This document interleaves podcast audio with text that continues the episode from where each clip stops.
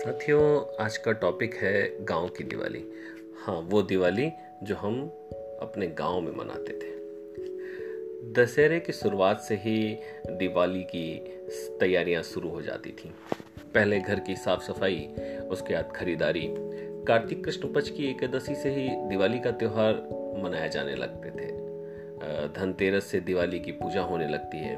उसके बाद परेवा, उसके अगले दिन फिर भया दूज हमारे त्योहारों में सामाजिक संवेद इस तरह से गुथे हुए हैं कि साल के दौरान अगर संबंधों में थोड़ी बहुत ऊंच नीच हो भी जाए तो ये त्योहार हमें फिर से मिला देते थे।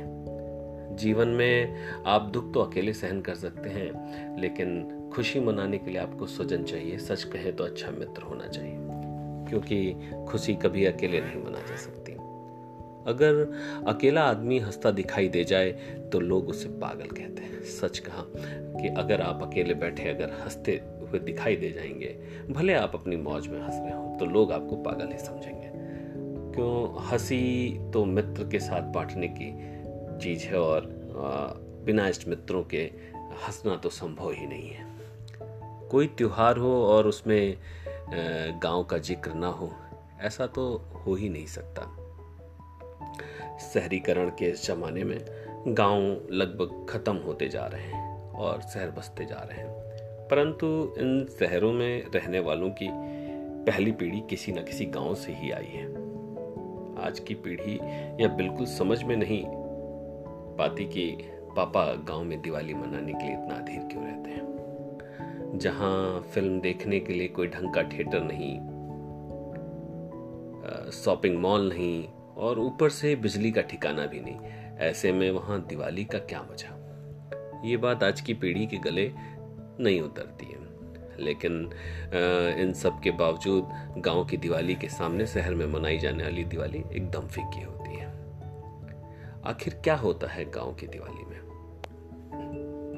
आज बाज़ार में ब्रांडेड मठिया, पापड़, बहुत सारे स्वादिष्ट मिठाइयाँ उपलब्ध हैं। पर गाँव में घर घर में बनने वाली मठिया और पापड़ की सुगंध आज भी पुरानी पीढ़ी को तरपतर कर देती है। शहर के ब्रांडेड पापड़ और मठिया का स्वाद उनके सामने एकदम फीका लगने लगता है। दिवाली से पहले धनतेरस को हर घर में धन की पूजा होती है। इस पूजा में अंग्रेज़ों के जमाने का वो चांदी का विक्टोरिया बना सिक्का सबको याद होगा। जो साल में सिर्फ़ एक बार मिलता था देखने को, जिसे पूरे साल घर की दादी और माँ बड़े जतन से संभाल कर रखती है।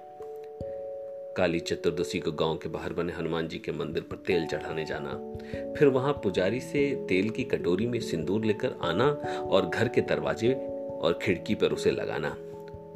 इसके पीछे हमारे बड़े बुज़ुर्गों का तर्क था कि इसे लगाने से घर में चोर नहीं आते हैं। इसके बाद दिवाली पर पटाखे फोड़ना और पूरी रात अपने दोस्तों के साथ पटाखे फोड़ते रहना। अगले दिन परेवा को सुबह सुबह पुरोहित जी का आवाज़ सुनकर सब, और सबका उन, सब बच्चों का उनके पास जाना, छोटे से छोटे छोटे बच्चे नमक लेकर सगुन कराने उनके पास जाते थे।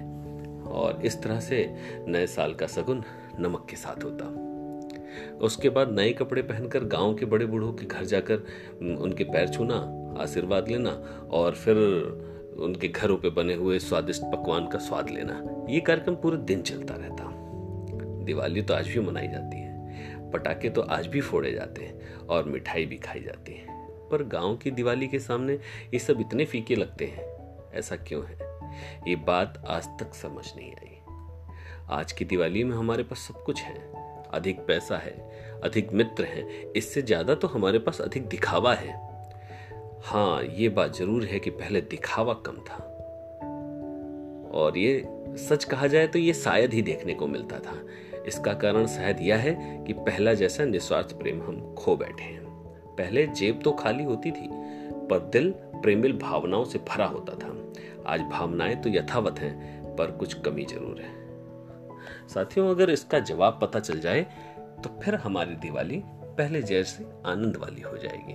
तो इस बार दिवाली तो मनाइए लेकिन इस सवाल के साथ कि फिर वो दिवाली गाँव वाली क्यों ना मनाई जाए? तो साथियों, हैप्पी दिवाली।